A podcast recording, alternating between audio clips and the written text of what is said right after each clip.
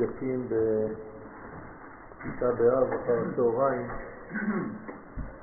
בזמן שהדין שהופיע בעולמנו במקום האור הגדול המקורי קצת אה,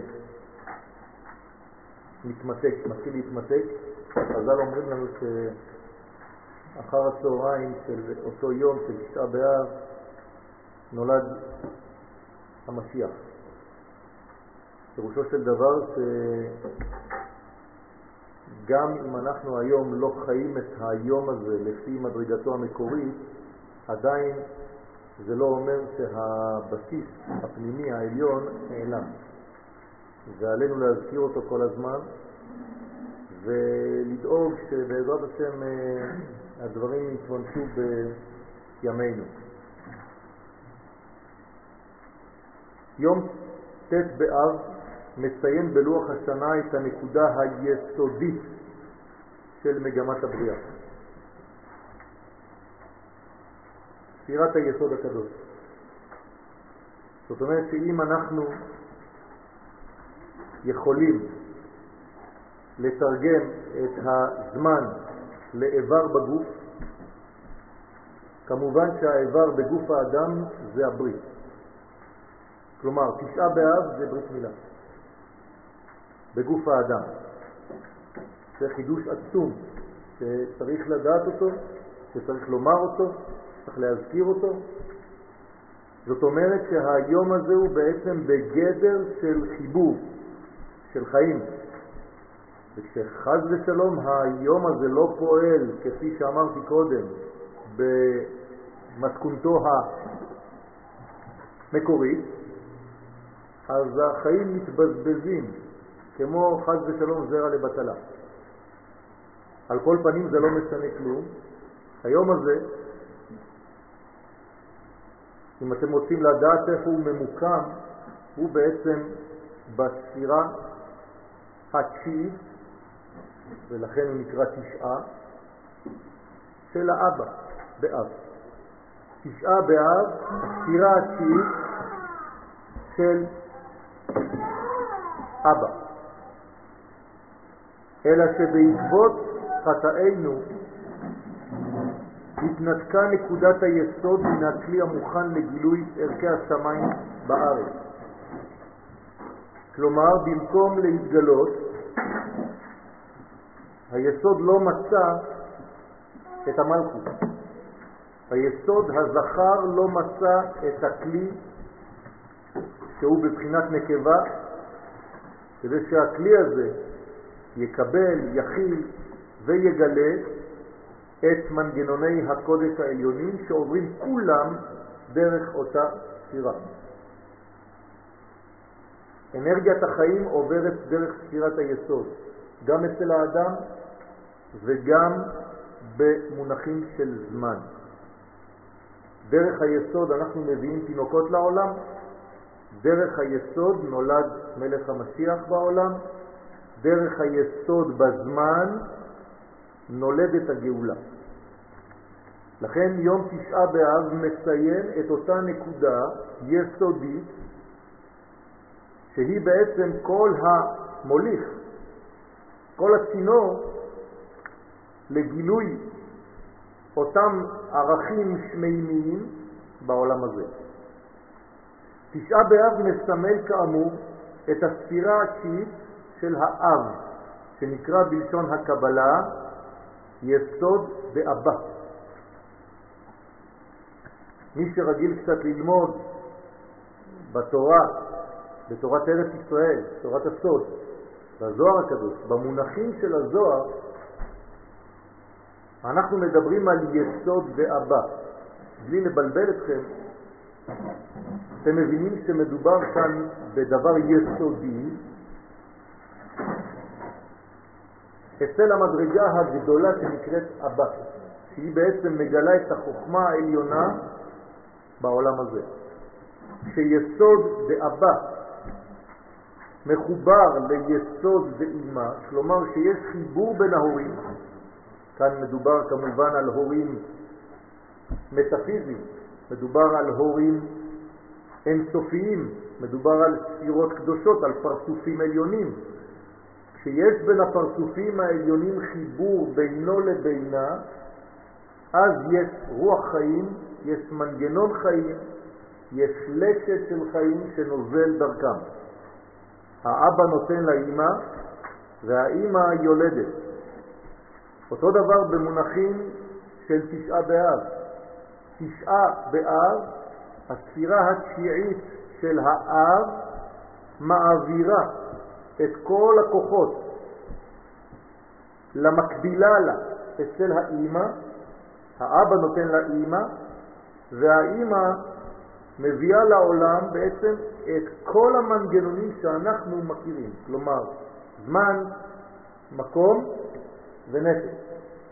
כל זה נולד מאותו חיבור בין אבא ואימא בעולמות העליונים. אתם מבינים שמדובר כאן על מושגים פנימיים, קדושים ביותר, שדרך הזיווג שלהם בעצם העולם הזה נולד. כל המציאות של העולם הזה נולדה מחיבור בין יסוד אבא ליסוד ואימא. וכל זה מופיע בנקודה אחת של תשעה באב. חורבן בית המקדש הינו ביטוי להפרדה בין יסוד דאבא ליסוד דאמא. כלומר, מה זה חורבן? תהפכו את האותיות, זה במקום חיבור, זה חרב. זאת אומרת שבמקום שיהיה חיבור בין היסודות שעכשיו הזכרתי, של הזכר והנקבה העליונים, אבא ואמא, אז יש חז ושלום ניתוק ביניהם. והניתוק ביניהם הוא הפך התינוק, זה אותן אותיות. כלומר, במקום תינוק שנולד, נולד ניתוק. והניתוק הזה, בהופעתו הממשית, הגשמית בעולמנו, זה חורבן בית המקדש. אני רק רוצה להמחיש לכם כמה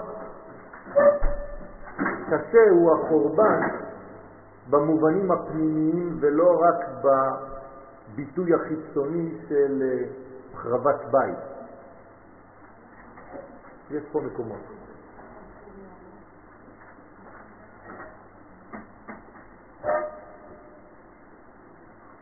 ולמה צריך להזכיר את הדברים הללו?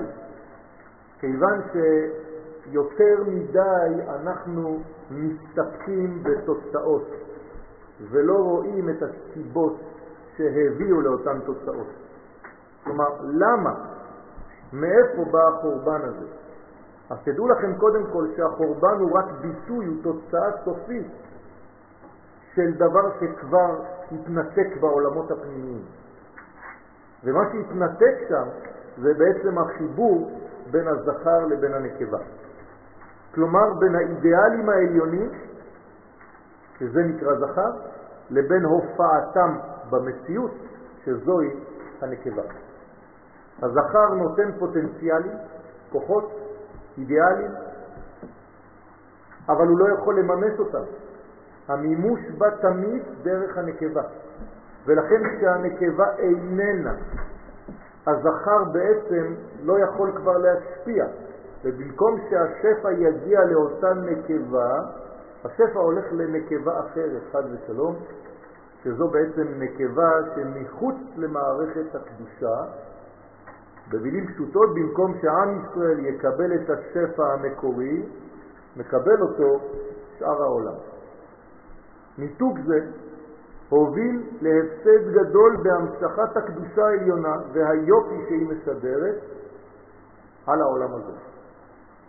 כלומר, חסר בעולם הזה מאותו יום, בגלל אותו חורבן, חסר בעולם הזה יופי, חסר בעולם הזה נוי, חסר בעולם הזה אור, חסר בעולם הזה בריאות, חסר בעולם הזה שפע, חסר בעולם הזה הרבה מדרגות שכל מה שאנחנו מייחלים להם זה חסר בגלל אותו חורבן. אני רק רוצה להבליט כאן כמה אנחנו לא מבינים מה חסר לנו. ולכן אנחנו לא כל כך דואגים לבנות את בית המקדש השלישי. אנחנו לא ממש עושים הכל כדי שזה יקרה, לפחות לא במודע. אנחנו לא כל כך ממהרים. יש אפילו אנשים ששומרים בבית שלהם מגילות איכה, נכון? כלומר, אתם לא ממש מאמינים שזאת הפעם האחרונה. אתם מבינים מה אני אומר? אדם שמחזיר לבית שלו מגילת איכה ושם אותה בין הספרים, זאת אומרת שהוא לא ממש מאמין ששנה הבאה הוא לא יקרא בזה. הוא כאילו אומר אני אקרא עוד פעם ועוד פעם, זה חלק מארון הספרים שלי. החטא המרכזי שהוביל לכל המשברים בתקופה זו הוא חטא המרגלים, שהתרחש בתשעה באב, כידוע. באותו לילה בכו המרגלים יחד עם עם ישראל שהם שכנעו שאי אפשר ולא צריך לעלות לארץ ישראל, שמספיק עם התורה שקיבלנו בהר סיני כדי שנמשיך שם לחיות עם לימוד התורה בשקט. החטא הזה היה בתשעה באב, רבותיי. כלומר, בתשעה באב חטאנו במאיסה בארץ קנדה. במאיסה בארץ ישראל לא הבנו את התוכן הפנימי של המקום הזה, של הקומה הזאת. ובמקום לעמוד תחת החופה הגדולה שהייתה אמורה לאחד בין קודשא בריחו וישראל בארץ הקודש, נפרדו בני הזוג, וכל האורות שבו למקורם בעולמות העליונים בהשאירם את עולמנו ריק וחשוך. כלומר, במקום החופה באה לנו חרפה. זאת אומרת שהריקנות שאנחנו חשים ומרגישים, שאנחנו מנסים לתרגם אותה לחוסר אכילה ושתייה, בגלל זה אנחנו גם לא אוכלים ולא שותים היום, כדי להרגיש ריקים, חסרים. אוכל אתם רוצים, נכון? כולם חשבו לפחות פעם אחת היום, וואי, איך אני צמא, הייתי בא לי לשתות משהו, לאכול משהו. זה כן. כמה מאיתנו חושבים, וואי, בא לי לבנות את בית המקדש, חסר לי. לא ממש חסר לנו. אנחנו כבר כל כך רחוקים בתודעתנו מהחיסרון הזה, שהוא בכלל לא מתחיל להיוולד במחשבה שלנו. וזה הנזק היותר גדול, אפילו יותר מהחורבן בעצמו. חוסר אונים כל זה. לא, זה לא חוסר אונים. זה חוסר תיקון, חוסר לקיחת אחריות, ולהפך, ממשיכים את מה ש... זה, מה אנחנו אמורים לעשות, זה סוף השיעור. ועונש הנדודים של ישראל התפרץ לכל אורך ההיסטוריה בדמות כל הגלויות שהיו בהן ישראל. שעד היום, כשאני כותב לאנשים שחיים עדיין בחו"ל, והם שואלים אותי את אותה שאלה שעכשיו יאיר שואל, אז אני אומר להם, קודם כל אתה תעלה לארץ, דבר ראשון. מי שבארץ צריך לעלות בתוך הארץ למדרגות פנימיות, כדי לגלות את ארץ ישראל שבכל קומה וקומה, בתוך הארץ הזאת. בצורה פשוטה, להתחיל ללמוד את תורת הסוד. להפסיק לפחד מהגישה שלנו לתורת הקבלה. כי דווקא דרך תורת הסוד, אומר הרב קוק זצ"ל, מתגלה הראייה האמיתית, לא באופן מטושטש, של ארץ ישראל. מה? כשאנחנו לא לומדים את התורה הזאת, הכל בה בצורה מטושטשת, חבל על הזמן. גם כשאני כבר לא אהיה פה עד 120 שנה, יגידו כן, הוא אמר לנו, לא הקשבנו. חזרתה של השכינה למרומים השאירה חלל ריק שהביא לפיזור האומה הישראלית ברובד הפיזי והנפשי. כלומר, הפיזור שלנו הוא לא סתם פיזור מארץ ישראל לגלות, אלא הוא פיזור נפשי, מנטלי. התפזרנו מהאחדות שבתוכנו. מה עושה אישה כשהיא נכנסת למקווה? היא לא סתם הולכת לטבול כדי להצטער, היא הולכת כדי לחזור ולהיות אחת. כי בזמן שהיא בזמן נידה, היא מפוזרת, היא מפוצלת.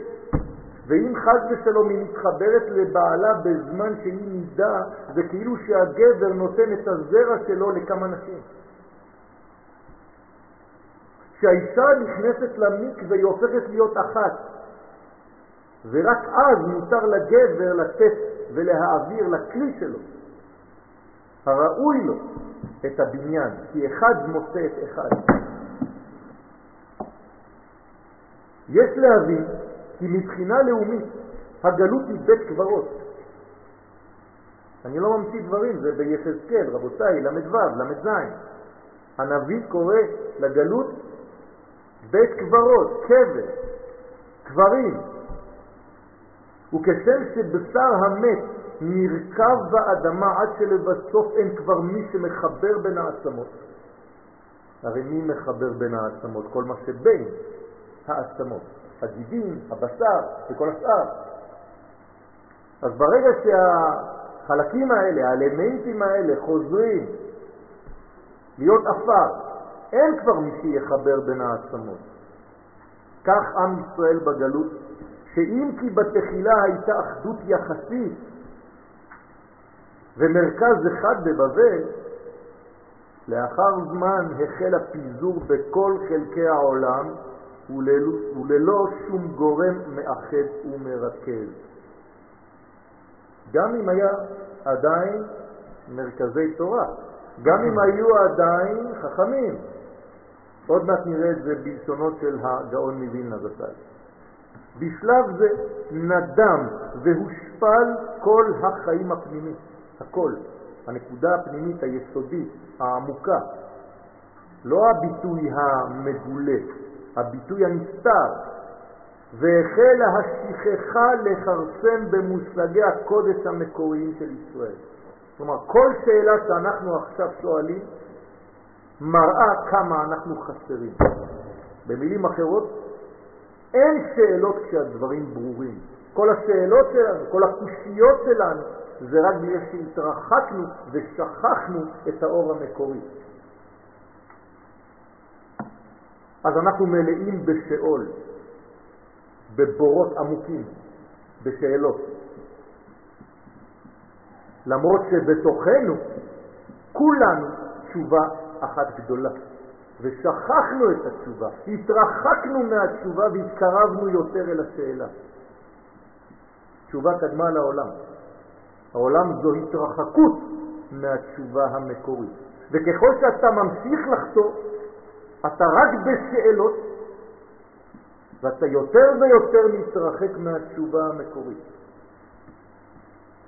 הרב קוק זצ"ל, באורות ישראל פרק ז', סעיף ו' עמוד קס"ג, כותב, אם יבוא אדם לומר לך שהוא מוצא את כל מילוי האורה של התורה והמצווה מצד המצב ההווה לבדו, אל תאמין לו. במילים פשוטות, אם אדם יבוא ויגיד לך שהוא מאושר היום ושהוא מוצא את כל התשובות שלו בכל מה שיש היום בעולם הזה, אל תאמין לו, סתם לא מבין על מה הוא מדבר, הוא מסכן. לפי שאין שום שפע של קדושה שיוכל להופיע בשלמות בעולמנו ללא בית מקדש. רבותיי, הנושא היום זה הביטוי הממשי שהלך לאיבוד, בית מקדש, בית המקדש. זה הבית ובית ואישה של המקדש, של הקודש. כלומר, הקודש איבד את ביתו. הקדוש ברוך הוא איבד את אשתו. לכן האבל על חורבן הבית אינו בא לציין צער על אירוע טרגי של העבר בלבד. חז"ל מסבירים במדרש תהילים מזמור קל"ז כל דור שבית המקדש לא נבנה בימיו מעלה עליו כאילו הוא, אותו דור, החריבו. כלומר, אני מצטער לומר לכם שהחרבנו את בית המקדש שוב פעם. לפי שלא עשה תשובה. כלומר, לא עשינו תשובה. למה? בגלל שאנחנו לא יודעים על מה לעשות תשובה. כי כל הזמן מה שמשדרים לנו זו תשובה דתית קטנה, מצומצמת. לא הבנו על מה עושים תשובה, מה חסר לנו כדי להשלים.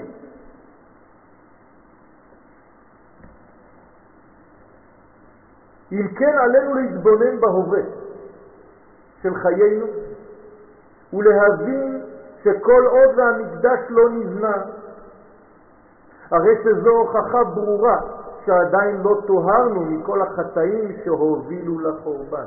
אנחנו עדיין בעיצומם של אותם חטאים. אין אפס. או שזה בנוי או שלא.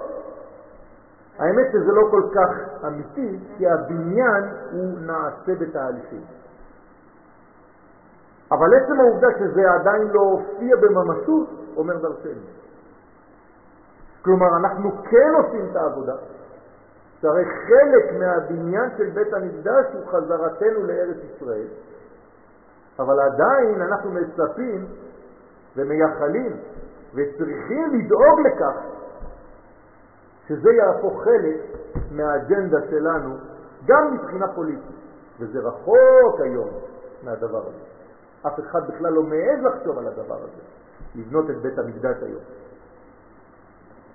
וחייבים אנו לעסוק באותם חטאים ולתקנם מהר ככל האפשר. תשימו לב, תמיד בכל ברכה שאנחנו מדברים על זה אנחנו אומרים במהרה. כלומר, כל רגע שעובר זה נזק שמתרחב, זה פער, זה בור, זה תהום שנפערת ואנחנו לא מצליחים לגשר ולסגור. לא זו בלבד, אלא שעלינו לברר במקביל גם את הערך העליון של בית המקדש, לא רק uh, לבנות אותו. מה זה? מה זה בית המקדש? מה פירוש האלמנט, השגרירות האלוהית הזאת בעולם הזה? בית המקדש, הבית שיכול להכין את הקודש העליון. זה לא נתפס לנו, זה אלמנט זר, זה גוף זר בעולם הזה. לכן העולם הזה כל הזמן דוחה אותו.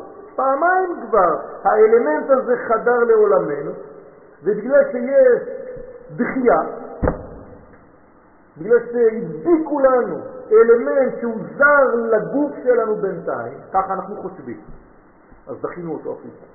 העולם הזה לא יכול להכיל את הקודש העליון הזה, אז שכל פעם מחדש הוא חרד. תשאלו אותי איך זה יהיה בבית השלישי. אלא שבבית השלישי אנחנו נשתנה, ואנחנו נעלה למדרגה כזאת שאנחנו נבין שזה לא אלמנט זר, אדרבה, זה חלק, בשר מבשרנו, לזאת עיקרי אישה. עצם מעצמי הוא בשר מבשרי. עלינו להבין את הערך העליון של בית המקדש כדי לעורר בנו את התשוקה ואת הציפייה, את הגעגועים להשבת השכינה לעולמנו. מישהו מתגעגע לזה? כדי להתגעגע צריך לזכור את החוויה. מתחשק לנו? מתחשקת לי כי אני זוכר את הטעם שלה. אתה זוכר את הטעם של בית המקדש? אז איך יתחשק לך? אתה רק חושב כי אמרו לך לחשוב על. אבל זה עדיין חיצוני, זה עדיין רחוק, זה עדיין מזויף. מי שרוצה יסוד דתי. הגאון מווילנה, בליקוטיו בסוף ספרה דצניעותא, מסביר, היציאה לחוץ לארץ היא הקבר, ורימה מסובבת עלינו, אתם יודעים מה זה רימה, כן? תולעים, טומאה, מסובבת עלינו ואין בידינו להציל מן עובדי הכוכבים האוכלים את בשרנו. ממש פלא פלאות. ויש אנשים שממשיכים לפתח את היהדות הגלותית. אני לא מדבר רק מבחינה זו שהם חיים עדיין בחו"ל, אלא הם משקיעים שם, וגם אנשים באופן מנטלי ממשיכים לפתח תורה גלותית ככזאת. תשאלו ילד קטן, גלות זו ברכה או קללה? הוא יגיד לכם, הקדוש ברוך הוא העניש אותנו, אנחנו צריכים לצאת החוצה, אז למה אתה ממשיך לחיות שם? אתה כל כך אוהב את הקללה? הוא ממשיך הרב, ומכל מקום היו חבורות וישיבות גדולות. נו, אז מה קרה להם? עד שנרכב הבשר ונתפזרו העצמות, פיזור אחר פיזור. מכל מקום היו עדיין העצמות קיימות. כן, בקבר הכל מתפורר, מה שנשאר אחרון זה עצמות, אבל גם זה לאט לאט הולך ונעלם. מי זה אותם עצמות? אומר הרב, הן העצמות סוד תלמידי חכמים שבישראל. אז היו תלמידי חכמים גדולים, מעמידי הגוף, כמו העצם שמעמידה את הגוף של האדם, כך תלמידי החכמים הגדולים העמידו את עם ישראל למרות שהוא נמצא עדיין בגלות. עד שנרכבו העצמות, אומר הרב, גם זה לא מחזיק מעמד. ולא נשאר אלא תרוות רקב מאיתנו ונעשה עפר. הכל הפך להיות עפר. אי אפשר לגדל כלום.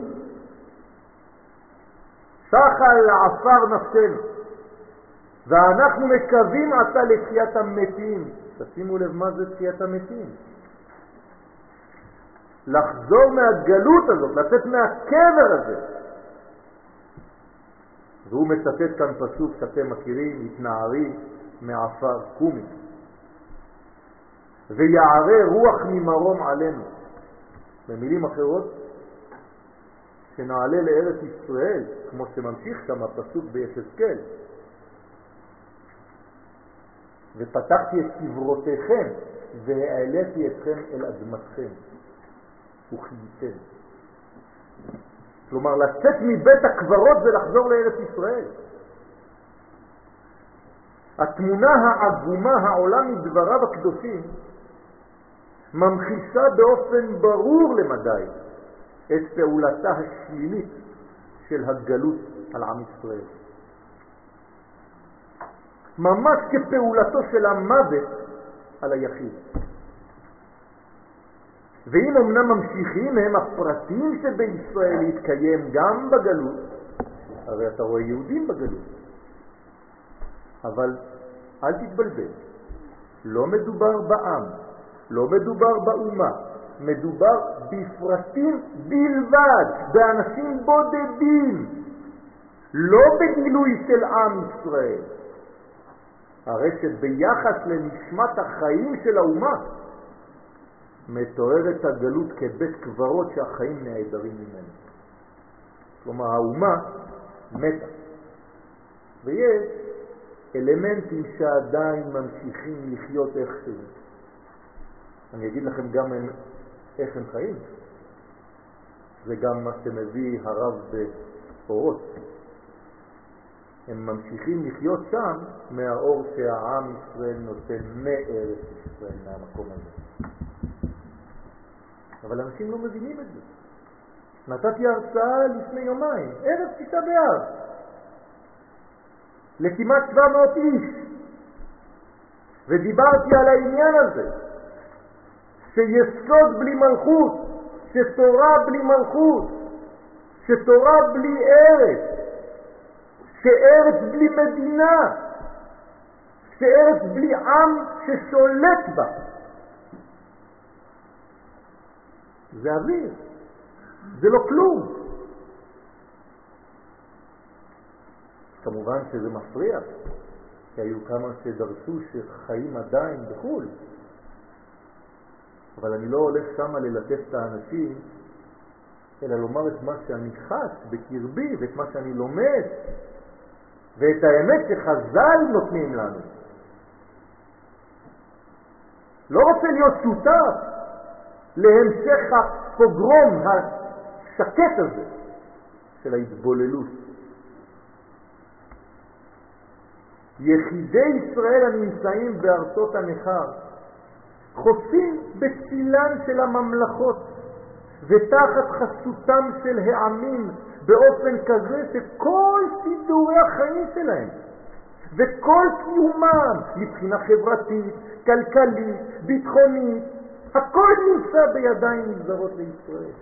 מה עושה יהודי שחי בניו יורק? תחת איזו חסות הוא נמצא? של עם ישראל? לא!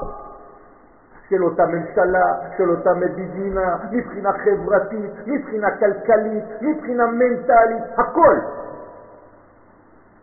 אז מה נשאר לך? מה נשאר לך מהלסת הנשמתי של עם ישראל? מה? זה שמדי פעם אתה הולך לבית כנסת? למה הדבר דומה לאדם שחי מתחת למים עם בקבוק, בקבוקי חמצן ופתאום הוא יוצא מהמים ורואה אנשים הולכים בלי בקבוקים, בלי סנפירים. אז הוא אומר להם, רצונכם לבוא איתי למטה יש לי בקבוקים. אומרים לו אותם אנשים נורמליים, תגיד לי, אתה נורמלי? אתה בן אדם, בן אדם צריך ללכת על האדמה, בלי סנפירים, בלי בקבוקי חמצן, עם חמצן טבעי, נורמלי. על מה אתם מדברים? על קהילות? על שיעורי תורה? שמדי פעם אתם הולכים לשמוע בבית כנסת כזה או אחר ואתה חושב שאתה מעוגן ביהדות ובעם ישראל? תוצאות החורבן הן אפוא עולם משולל מנבואה ומרוח הקודש. פשוט מאוד, אין נבואה בחוץ לארץ. לא יכולה להיות נבואה בחוץ לארץ. ולכן היהדות שיצאה מארץ ישראל לחוץ על הארץ, היא איבדה את האלמנט העיקרי, את הנבואה, את רוח הקודש. זה מה שרצה לעשות יונה הנביא, שרצה הוא בעצמו לברוח מנבואתו. אז הוא ברח. הלך ליפו, נכנס בספינה והתחיל להתרחק כמה שיותר. הקדוש ברוך הוא אמר לו, אתה בורח מהנבואה, נכון? קשים עליך המסרים השמימיים, אבל אני אחזיר אותך, לא יעזור לך. כפי שנאמר בפירוש במגילת איכה שקראנו אתמול בלילה, בפרק ב', מלכה ושריה בגויים, אין תורה. אם אין לך מלך, אם המלכים שלך נמצא בגויים יחד איתך, אין תורה. לא שהתורה נחלשת, רבותיי, אין תורה. והגמרא באה ואומרת, אין לך ביטול תורה גדול מזה. לא במובן של ביטול תורה כפי שאנחנו היום יודעים לפרש אותו. אתה רואה טלוויזיה אז אתה עושה ביטול תורה. לא, במובן הפשוט, ביטולה של התורה. ממשיך הפסוק ואומר, גם נביאיה לא מצאו חזון מהשם. אני, אעמוד, אורי, בוא בוא לפה, אני רוצה לעמוד. לא, לא, אני רוצה לעמוד כי אני לא רואה את כולם. אני לא רואה את כולם, בוא בוא.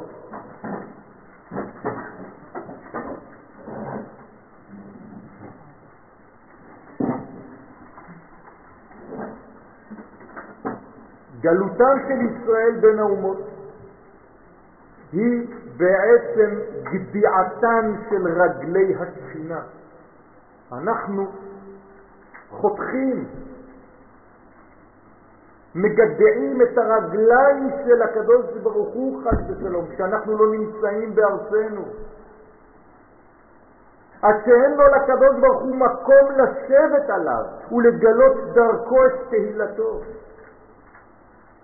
כלומר, הקדוש ברוך הוא בעצמו נמצא בכלא, בגלל אותם יהודים שלא מבינים וממשיכים לחיות בחו"ל תחת חסות של איזה מין תורה דמיונית. והוא הסימן המובא במגילת שיר השירים על הפסוק שראשי נמלא טל. מה זה שראשי נמלא טל? מי מדבר? הקדוש ברוך הוא מדבר. הוא אומר לנו, הוא מגלה לנו שהראש שלו, מי זה הראש שלו? המחשבות שלו, האידאות שלו, הערכים הגדולים שנמצאים בראש, מלאים בטל. מה זה טל? טל זה אורות. כי טל אורות תלכת. זאת אומרת שהראש של הקדוש ברוך הוא כביכול, כן, זה ציורי, מלא באורות, אבל מה חסר לו? כלי. אתם יודעים מה זה אור בלי כלי? אור בלי כלי לא יכול להתגלות, הוא לא רק שהוא לא יכול להתגלות, הוא גם מתפוצץ מרוב זה שהוא לא יכול לגלות את עצמו. ולא יכול יוסף להתאפק. אנחנו גורמים לקדוש ברוך הוא לא להתגלות בעולם, חס ושלום, כשאנחנו לא מבינים את היחס האמיתי שלנו אל תורתנו הקדושה, שהיחס הזה עובר בהכרח דרך היותנו על אדמת הקודש. משה רבנו אומר בפרשה שאנחנו נקרא בשבת בעזרת השם, פרשת בית חנן, 515 ו-15 תפילות, אומר משה רבנו, כדי להיכנס לארץ ישראל. 515 תפילות. עד שהקדוש ברוך הוא אומר לו, תפסיק. זה לא שזה לא עזר לי כלום. בתוכן אומר משה לקדוש ברוך הוא אלה, הוא מצטט את הקדוש ברוך הוא, אלה החוקים והמשפטים אשר ציווה השם אלוהינו לעשות כן בקרב הארץ. איפה אתה יכול לעשות את החוקים והמשפטים? בקרב הארץ, בקרביים של ארץ ישראל, לא בחוץ. אז אומר הפסוק בשיר השירים שראשי נמלטל שהראש מבטא את המחשבה האלוהית, שאם כי היא מלאה בערכים הנקראים טל אורות. כתבתי לכם בסוגריים שלוש אותיות י' כ' ו' של שם השם י' כ' ו'. שלוש האותיות הראשונות במילוי כזה י' ה' ו', זה נקרא בתורת הקבלה מילוי אלפין, עולות למניין טל, כלומר יש לו לקדוש ברוך הוא הכל למעלה, כל האורות מוכנים. חסר לו רק דבר אחד, ראשי נמלא טל, אבל מה חסר לי? רגליים, חסר לי כלים, חסר לי אישה. אדם שאין לו אישה נקרא שאין לו קרקע. הקדוש ברוך הוא כשאין לו אישה, גם לו אין קרקע, חס ושלום במציאות, הוא לא יכול להתגלות. אז איפה הגלות של הקדוש ברוך הוא? בשמיים. דרך אגב, זאת אותה גלות של אותם אנשים שלא גרים עדיין בארץ ישראל, שלא דרים כאן. גם היא, אותה גלות היא בשמיים, היא לא במקום נידח בעולם. הפסוק אומר את זה בפירוש. אם יהיה נידחך בקצה השמיים, הם לא גרים בסוף העולם. הם גרים בקצה השמיים, רבותיי. אתם מבינים? הם אפילו לא, לא על כדור הארץ. בכל זאת חסר הכלי האחרון המיוחס לספירת המלכות, שכנגד אות ה' אחרונה שבשם י' כו' כ'. כלומר יש יקו, יהו, אליהו הנביא. מה הוא בוכה אליהו?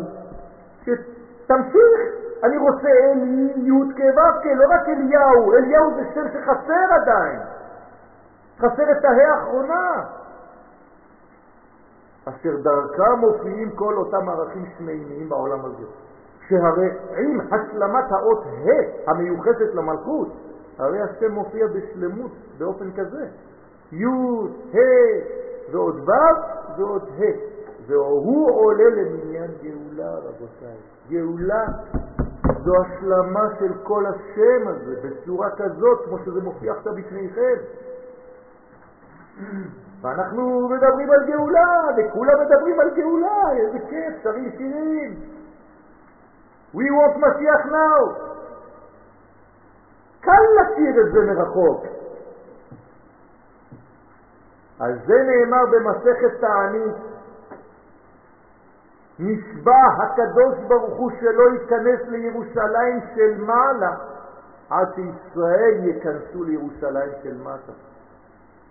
רק משפט כזה כבר לא צריך את המשך השיעור.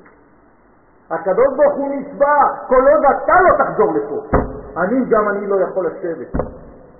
אין לי מושב, כי לא מצאה יונה מנוח לכף רגלה. אין לה איפה לשבת, אין לה מנחת. תורת הקבלה מתארת תמיד את כל המתרחש באופן סימולטני בכל העולמות יחד. וכשלמטה, במרכאות כפולות, ישנו חיסרון בגילוי האורות העליונים, גם למעלה, למרות השלמות הנצחית השורה שם, הדבר נחשב לחיסרון. אתם מבינים? תורת הקבלה זו מצלמה שמצלמת בזווית של 360 מעלות. בפשט מצלמים רק רובד אחד. המצלמה יש לה רק זווית אחת. וכל מי שצילם ורוצה להיות, כן, מפיק סרטים, החלום שלו זה לראות את אותה סיטואציה מכל הכיוונים. זה מה שעושה תורת הקבלה. היא מסתכלת על אותו אלמנט, על אותו אירוע, מכאן ומכאן ומכאן ומכאן ומכאן ומכאן ומכאן 360 מעלות. זאת אומרת, אתה לא יכול לפספס דבר אחד. וכשאתה מדבר על חיסרון כאן, החיסרון הזה אתה רואה אותו בכל המקומות מסביב. זה מה שרואה כהן גדול כשהוא נכנס לקודש הקודשים, רבותיי. הוא רואה את הנקודות השחורות של כאן ולאן זה נוגע בכל המקומות. והוא רואה גם את השלמות בצורה כזאת. אם לא יהיה אפשר לגשר על, על, על, על, על, על התהום, אי אפשר. כניסתם של ישראל למטה, מה זה כניסתם של ישראל למטה, לירושלים של מטה? פירושה עליית עם ישראל לארצו, זה דבר פשוט, רבותיי. אנחנו חוזרים לירושלים. מרוסיה, מאמריקה, מצרפת, ממדריד, מלוס אנג'לס, לא יודע מאיפה. והקדוש ברוך הוא אומר לך, אם אתה לא חוזר, אני לא יכול לחזור. היא המפתח הראשון להגעה אל עולם התיקון. צריכים לומר את זה, רבותיי, אם אתם אוהבים את הקרובים לכם. אל תרגמו, אל תראו להם שהם כאילו במקום הנכון. ומדי פעם אתה נוסע כדי לתת להם עוד יותר גושפנקה וכוח, חס ושלום. לא ראינו דבר כזה. אני הולך לבקר אנשים בחו"ל, הם צריכים לבוא לבקר אותי פה, עד שיבואו באופן ממשי וטוטלי. מלך לא יוצא מהמקום שלו, באים אליו. זו בושה למלך לצאת מהמקום שלו וללכת לבקר אנשים. בזה אנו יכולים להתחיל את התיקון השורשי ואת כל הנפילות שבאו בעקבותיו. זה מתחיל מזה. אומללותו של העולם תימשך, וזה לא נעים לי לומר את זה, אבל האומללות תימשך כל עוד ולא נבין את מה שהוביל אל החורבן. מאיסתנו בארץ ישראל, חטא המרגלים. ובמילים אחרות, תורה בלי מלכות. אתם יודעים, בהרבה בתי כנסת מאז שאני קטן, יש אה, שם בארון למעלה כתר, מלכות. מה זה כתר מלכות? אז כשאתה ילד קטן אתה אומר, וואו, כתר מלכות, כתר של מלך. לא! כשאתה מתחיל ללמוד את תורת הסוד אתה מבין שמתי יכול להיות כתר? רק כשזה מגיע למלכות. אם אין לזה רגליים, אין כתר, אין מלך, אין שום דבר. וגם התורה היא בכלל לא תורה. מלכה ושריה בגויים, אין תורה. על מה אתה מדבר בכלל? הפכנו את התורה לניירות, לדפים של גמרות, רחמנא ליצלן. לא הבנו שהתורה זה מציאות חיה ונותנת. הבכי בתשעה באב אמור לבטא את הכרתנו הפנימית בחיסרון שנוצר בגלל חורבן בית המקדש. זה חור בפנים שאתה צריך להרגיש היום. אם לא, בשביל אתה סתם? גם הצום הפך להיות פולחן דתי. אם אתה לא מבין את העיקרון הפנימי שמאחורי הצום הזה, שמבטא צמצום, אז למי אתה עושה טובה? אורו של עולם אינו מתפקד. בית המקדש נקרא אורו של עולם. ירושלים אורו של עולם. זה אתם מכירים מדרך השירים, נכון? אבל זה פסוקים. והדבר בא לידי ביטוי בפסוק בספר ישעיה פרק נ' פסוק ג' אלביש שמיים כדרות, תשימו לב, גם בשמיים קר, חשוך, ושק אסים כסותם. השמיים לובשים שק, למה? כי אין להם רגליים. לשמיים אין רגליים, לשמיים אין גילוי. השמיים זה רמז לגבר, אין לו אישה. אז הוא בעבד. אז הוא לובש שק. שק ואפר יוצע לרבים, כמו באותו סיפור במגילת אסתר. יש להבין היטב שכל ההשפעות המוסריות שאנו שואבים כיום מן הספרים או משיחות המוסר, כן, אנחנו הולכים כולנו לשיעורים, רואים שיעורים באינטרנט, שומעים כל מיני שיעורים, אתה הולך, פותח ספרים, קורא, אפילו בזמן התפילה. כל זה כצל עובר לאומת האורה האלוהית, אותה שאבנו מבית המקדש. זה כלום. ואנחנו חושבים שאנחנו כבר מלאים תורה. האדם הבריא חייב להרגיש געגועים לאותן בחינות ולהיות חלק ממצפי הישועה. אנחנו צריכים להיות ממצפי הישועה ומצופיה. כלומר, מאותם שיודעים להביט ולהסתכל בכל המאורעות כחלק בלתי נפרד מהתגדמותה של אותה גאולה כמעט כמעט. שיש מלחמות בעולם, כמו המלחמה הזאת, צוק איתן. מה זה?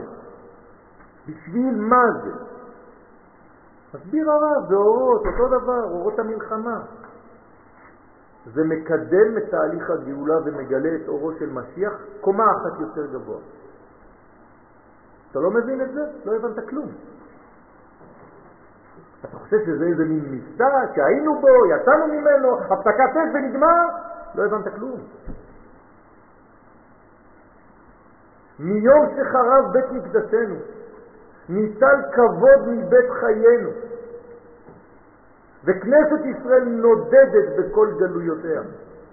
העולם כהה מאוד, ורק חלק מועט מן האור המקורי חודר עדיין מבעד לחרקים המעורפלים של חיינו. גם החלק שמגיע, כולו בערפל. עד כדי כך שכולם נמצאים באיזה מין ספק אחד גדול, לא יודעים מימינם ומשמאלם. כולם בדיכאון. יחסית. פחות או יותר. אתם יודעים מה זה דיכאון? זה הדיכוי של העוני. עון זה כוח. כשאתה מדכא את הכוח שלך, ראשית עוני, ראשית כוחי, אז אתה נופל לדיכאון. הרב קוק מוסיף, אמנם יש חדווה בעולם, יש חדווה, יש עושר בעולם, נכון, יש תקווה בעולם והתפתחות בעולם, ישנם תיקונים מדיניים ותיקונים חברתיים. אך כל אלה, אומר הרב, אינם אלא שמחות חיצוניות, המשמחות את מי שאינם חודרים לסוד ההוויה ורזיה. כלומר, אם אתה חושב שזאת השמחה האמיתית, זה מראה כמה אתה לא מבין כלום בעולם הפנימי. כל הדברים האלה הם בגדר חיצוניות בלבד. אז אומר הרב, גם אלה השמחות, שמחות הן, נכון, אבל מבחוץ הן עומדות. הכל בחוץ, הכל חוצץ, חיצוניות וחציצה זה אותו שורש. כי ברז ההוויה הפנימית, אומר הרב, בסודות, במקור, בעומק, חושך ובכייה. שם אין התנחומים מתקבלים מכל היפויים ומכל התיקונים החיצוניים. כל מה שאתה מנסה להראות כמה זה יפה מבחוץ, כמה זה לא עוזר כלום. כי בעומק, אם אתה לא מביא עומק, זה לא עוזר. העומק יכול, יכול להנחם, להתנחם, רק על ידי דברים עמוקים באמת.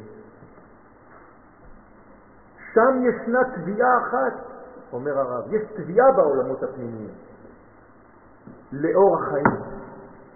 כלומר, שם תובעים דבר אחד, אנחנו רוצים את אור החיים, לא זיופים, לא דברים חיצוניים. מי ביקש זאת מכם רמוס חסריי, אומר הנביא. אתם חושבים שאני רוצה שתבואו סתם לבית כנסת, לדרוך פה על הבלטות?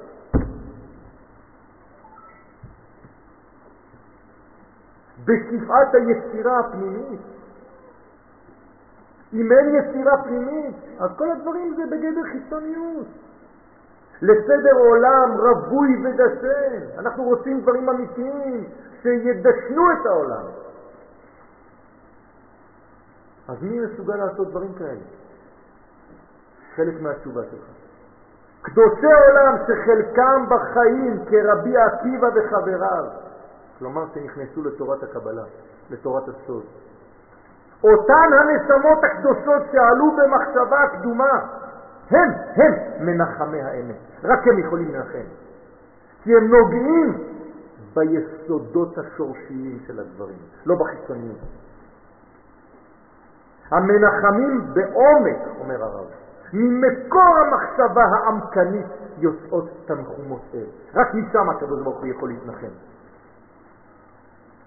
אנחנו עכשיו נכנסים לשבעה דנחמתה. כלומר, שבע שבועות של נחמה, אחרי שלושה שבועות של פורענות. ביחד עשר. עשר ספירות.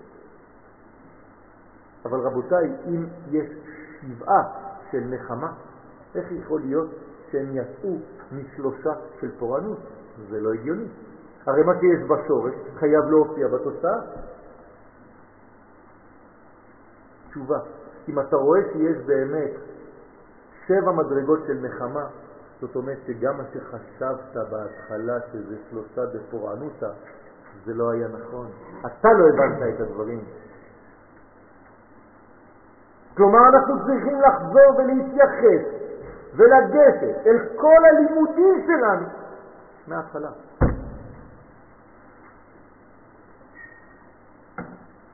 ורק בעומק הדברים התשובות הן תשובות עמוקות ונכונות. כשאנו אומרים בתפילותינו, ובנה אותה בניין העולם במהרה בימינו, אנו בעצם מבקשים שהבניין יהיה בניין אלוהי דקה. אתה תבנה. כלומר, בניין שיהיה מכוון אל הערכים האלוהיים. גם אנו, בני ישראל למטה, נהיה שותפים לבניין הזה בפועל. אתה תביא אבנים, אבל אתה מבקש ממנו, והוא סוד הכתוב, מקדש השם כוננו ידיך. אני לא רוצה עוד איזה בניין, בניינון, בניין שעוד פעם יחרב. לא. הבניין השלישי הוא גם בניין משולש, שאף פעם לא יתנתק. בשביל זה צריך להביא אותו ממדרגות העליונות ביותר. אתם יודעים שאי אפשר לבנות את בית המקדש השלישי בלי נבואה? אני בטוח שאתם לא יודעים את זה. לא, מאיפה אני יודע? כי הרבה אנשים אומרים לי, למה אנחנו לא בונים את בית המקדש השלישי? בשביל זה צריך שהנבואה תחזור לעולם הזה, עוד מעט אני אתן לכם מקורות של זה. ציפייתנו לישוע נעוצה בקשרנו הפנימי עם האידיאלים העליונים בשלמותם. אנו יודעים שבית המקדש של מעלה קיים גם עתה בשלמותו. עכשיו, עכשיו, אני מדבר איתכם, יש, הכל מוכן. איפה? בעולמות עליונים, כלומר בערכים אחרים. כמובן, אל תלכו לדמיין לעצמכם שיש איזה מין אה, מקום שם בשמיים, שכשאתה נוסע עם טיל, אז אתה אולי אה, תיפגש שם. לא, זה ערכים, זה פנימיות, זה אידאות, זה אידיאליות. זה קיים עכשיו. ומן הגובה הנצחי הזה, שם זה נצח. אנחנו דולים את כל התקוות להופעתו בעולמנו. אדם שלא מבין שזה קיים שם, אז הוא ריק פה, אז הוא לא יכול, הוא לא יודע מאיפה ללכת למשוך את האור. אנו יודעים גם שהבניין המחודש יבוא בשני שלבים עיקריים. תחיית החול קודם, ואחריה תחיית הקודש, דווקא בצורה כזאת. עורי עורי לבשי עוזך ציון, לבשי בגדי תפארתך ירושלים. מי שלמד קצת קבלה, ציון זה הפעולה הגשמית של החול, של הציונות, של בניין הארץ, וירושלים זה השלב הדתי במרכאות, למרות שאני שונא את המילה הזאת. ומי קודם למי? לבשי עוזך ציון, רק אחר כך לבשי בגדי תפארתך ירושלים. ציון השייכת לשלב הפותח של בניין החול, וירושלים המסמלת את השלב החותם שבגלוי הקודש. ירושלים.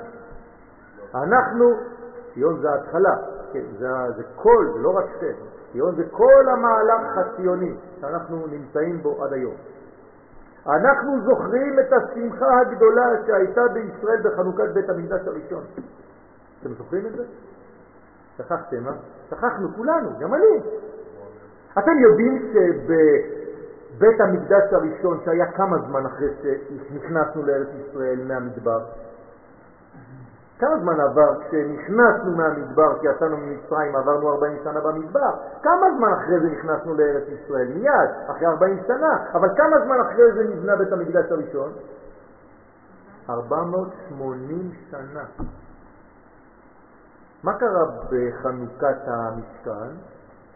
זה היה מח' לחודש תשרה עד י"ד לחודש תשרה.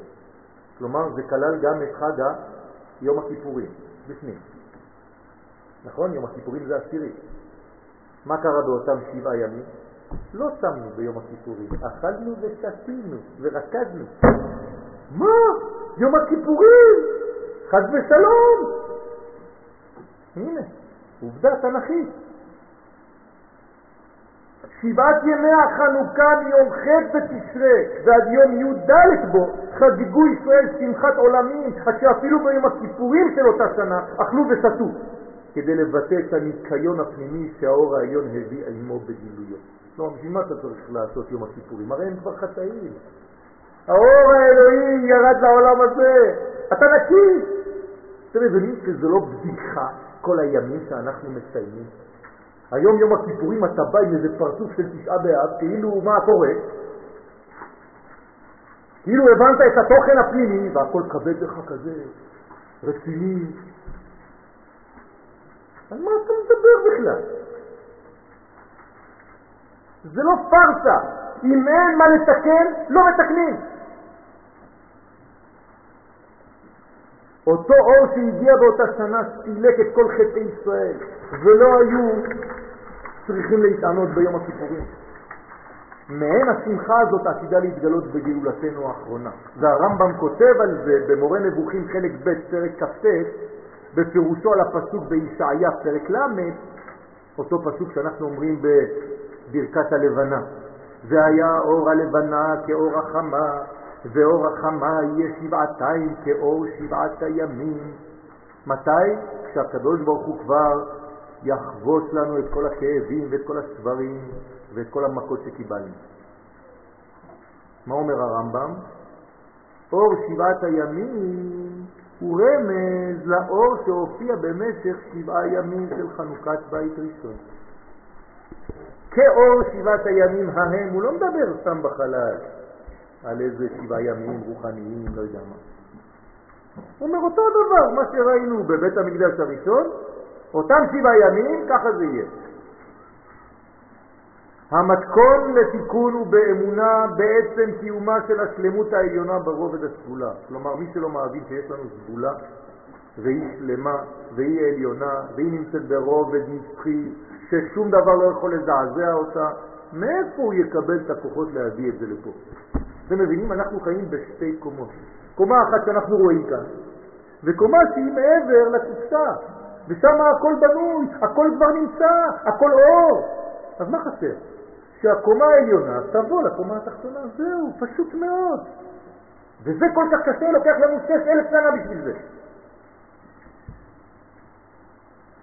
אז יש לנו קומה עליונה, שאינה נפגמת לעולם, אלא עומדת בקדושתה ובטהרתה הנצחית. זה נקרא סגולה. כדי להבין זאת, עלינו להזכיר כאן את דברי הגמרא בחגיגה י"ב, המתארת את עניין הרקיע, שלפי שיטתו של רש לקיש מדובר בעצם בשבעה רקיעים, כלומר בשבע שכבות של מודעות עליונה, זה נקרא רקיע. הראשון נקרא וילון, הכי קרוב אלינו, השמיים הקרובים אלינו נקראים וילון. יותר גבוה, יותר פנימי כמובן, רקיע. יותר פנימי, שחקים. עוד יותר פנימי, זבול. עוד יותר פנימי, מעון. עוד יותר פנימי, מכון. ובכל מדרגה יש מלא פסוקים שאתם יכולים להבין משם מה קורה שם. נכון? למשל, חתונה, איפה זה? שהשמחה במעונו, אז זה מעון. הבנתם? זבול בית מקדשנו, מכון לשבטך פעלת השם, ערבות, שוכן ערבות. אנחנו מזכירים את זה ביום הכיפורים, לשוכן ערבות, נכון? מה זה כל הדברים האלה? מה זה סוסים? מה זה הדברים האלה? הגמרא מתייחסת לרקיע הרביעי זבול, לקחתי אחד מהם, ומסבירה ששם נמצאת ירושלים של מעלה. הנה לכם. אתם רוצים לדעת איפה נמצאת ירושלים של מעלה? בשכבה הרביעית. כלומר, תחדור ארבע שכבות בתוך העומק של מה שנקרא רקיע, ושם תמצא את בית המקדש. ולא רק שיש בית המקדש, אומר, יש גם ירושלים של מעלה, גם בית המקדש וגם מזבח, בצורתם הבנויה והשלמה. התלמוד מוסיף ואומר שאפילו גבריאל, המלאך, המכונה השר הגדול, משמש ברקיע הזה ומקריב קורבן. איזה קורבן הוא מקריב לנו שם? כבשים? הרי אין שום דבר, זה, זה הכל מדרגות של, של רוחניות, אז מה הוא מקריב? כמובן שלא מדובר בהעלאת כבשים, אלא שכל זה אינו עוסק אלא בסודות עמוקים המדברים על מציאות נצחית שקיימת תמיד בשלמותה, ללא שינוי ותמורה כלל ועיקר. אין שינויים שם.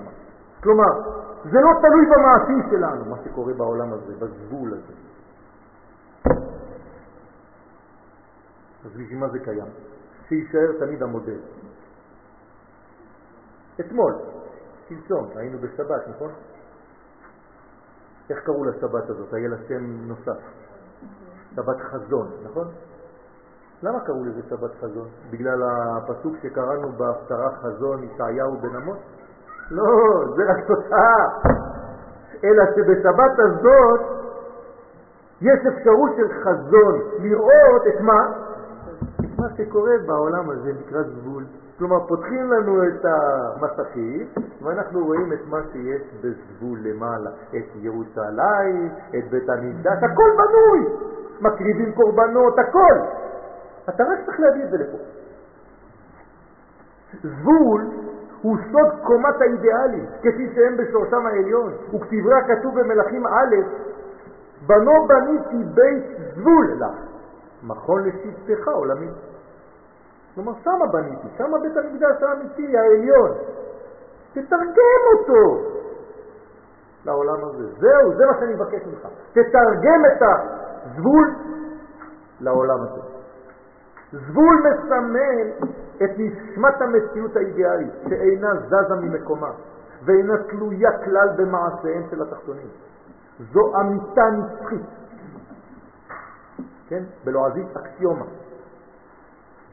כן. נכון, נכון.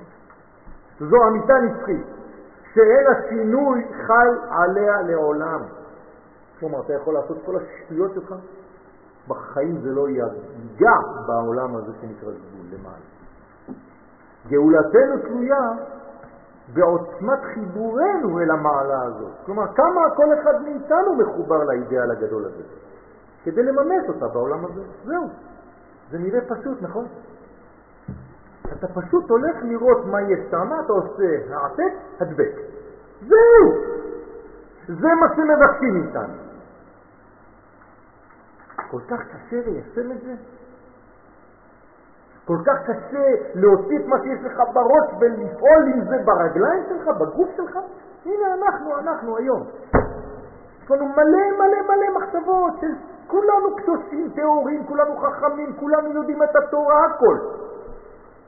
אבל כשזה יורד למדרגה של הגוף, כולם נעלמו. למה? משה רבנו נכנס לפרעה עם כל הזקנים. הוא הולך איתם. כל שני מטר שהוא מתקרב לפרעה, אחד נעלם. כשהוא מגיע לפרעה מסתובב, אף אחד לא נמצא. אותו דבר. הגאולה היא בעצם בניית מערכת שתפעל כמו כלי קיבול לכל אותם ערכים, ולכן מיכאל הוא המעלה את התשוקות של ישראל למימוש הדברים. זה נקרא שהוא מקריב קורבן. סוד עליית מן בתורת הסוד. זה מה שהוא צריך לעשות. הוא מעלה את התשוקות, את הגעגועים של הצדיקים של עם ישראל, שרוצים באמת ומבינים באמת, כי הם לומדים את הנושא.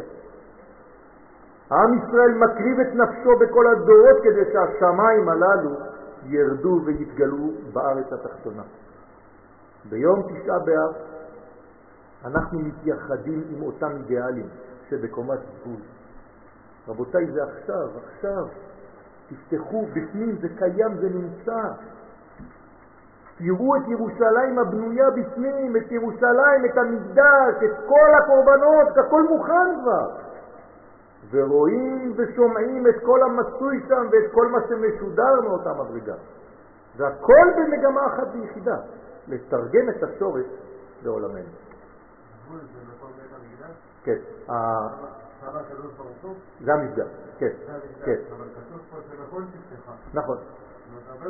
נכון. זאת אומרת שזה מגלה מדרגה שהיא יותר עליונה אחר כך, שנקראת מחול. אתה צודק. זאת אומרת, בכל מדרגה, לכן אמרתי שבעצם זה דבר אחד שיש לו בעצם פנימיות ופנימיות של פנימיות ופנימיות של פנימיות של פנימיות וכו'. כמו אותו טקסט בתורה, נכון? חכמי הקבלה לא המציאו טקסטים אחרים, זה אותו פסק. רק שהם חודרים פנימה, שכבה אחת, וחודרים פנימה עוד שכבה, וחודרים פנימה עוד שכבה של שכבה. זה תמיד אותו טקסט. כאילו זבול הוא הכיסא של המכון. יפה מאוד. כל מדרגה היא בעצם נקבה ביחס למדרגה הפנימית יותר, והיא כיסא בשבילה. למשל, וילון זה כיסא לרקיע, ורקיע בעצמו זה כיסא לשחקים. שמה, מה עושים בשחקים? שוחקים מן לצדיקים. אז עכשיו אתה מבין למה זבול בא אחרי זה. כי שם הם מעלים מן. וכו' וכו' וכו'. ומכאן, ואני מסיים, עוד מעט מתחיל השיעור של הרב גבי, ומכאן שבניין בית המקדש השלישי דורש נבואה. דורש נבואה.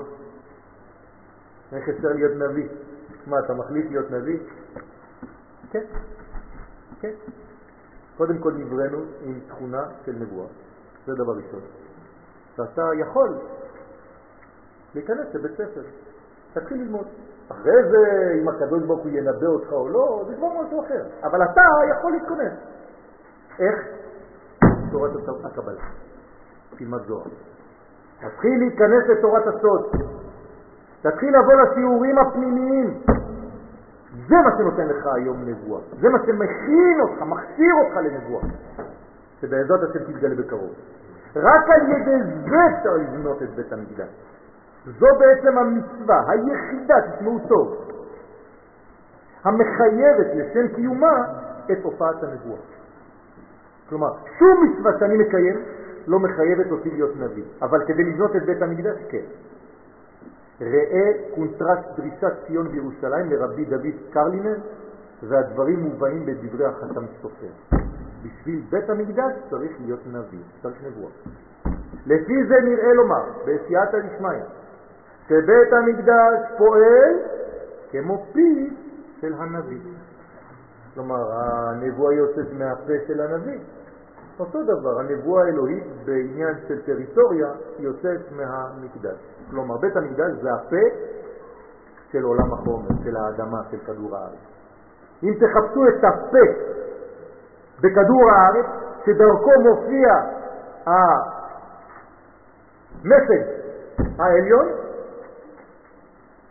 זה המקום הזה. ולכן המלכות נקראת פה, מלכות פה, תורה שבעל פה. כלומר, בית המקדש משמש כמו נביא, המגלה את המסרים שמעבירים לו מלמעלה. ותחילת התיקון הוא בהבנת עבודת הקורבנות בבית המקדש. בראשונה את עבודת התמיד, אלא שזה כבר שייך לשיעור אחר. למה? אני רק במילה אחת. מי שמבין מה זה קורבן תמיד, מבין שמדובר כאן על דבר שהוא תמיד. וכאן בינתיים, מה אנחנו עושים בעולמנו? מדי פעם בא לי, אני מרגיש, אני לא מרגיש, היום אני כזה, ומחר אני כזה, והיום אני בדיקי, ומחר אני בעי. כל יום יש לך עליות וירידות, זה עדיין לא קורבן תמיד. כשתגיע להבנת מה זה קורבן תמיד, שתמיד, אז תבין מה זה גאולה אמיתית. זה לא עליות וירידות כבר, זה לא ירידות במצב רוח ועליות במצב רוח, וזאת מחלה. שפעם אתה בהיי כזה ואתה מנשק את כל מי שאתה פוגש ברחוב, ולמחרת אתה לא אומר שלום אפילו לאף אחד. אפילו השכן הכי קרוב שלך אתה לא מדבר איתו. זה נקרא קורבן תמיד. בעזרת השם, הדברים צריכים לחלחל בנו, לחדור בתוכנו, ולאט לאט נדע ליישם אותם. בעזרת השם הדברים יתחילו להתממש בפועל ובחוש כדי שנראה את הגאולה באופן ממשי, ממש, וניגע ונחוש את הדברים במהרה בימינו אמן. רבי חנניה בן הקשיא אומר, רצה הקדוש ברוך הוא לזכות את ישראל, לפיכך ירבה להם טוב שנאמר, אדוני חפץ למען תזכו יגדיל תורה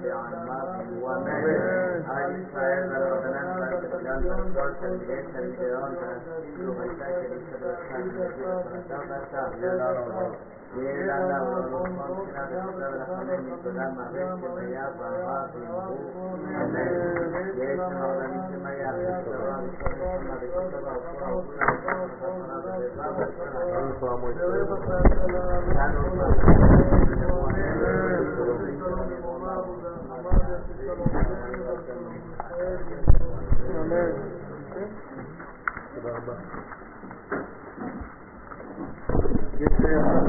Thank you.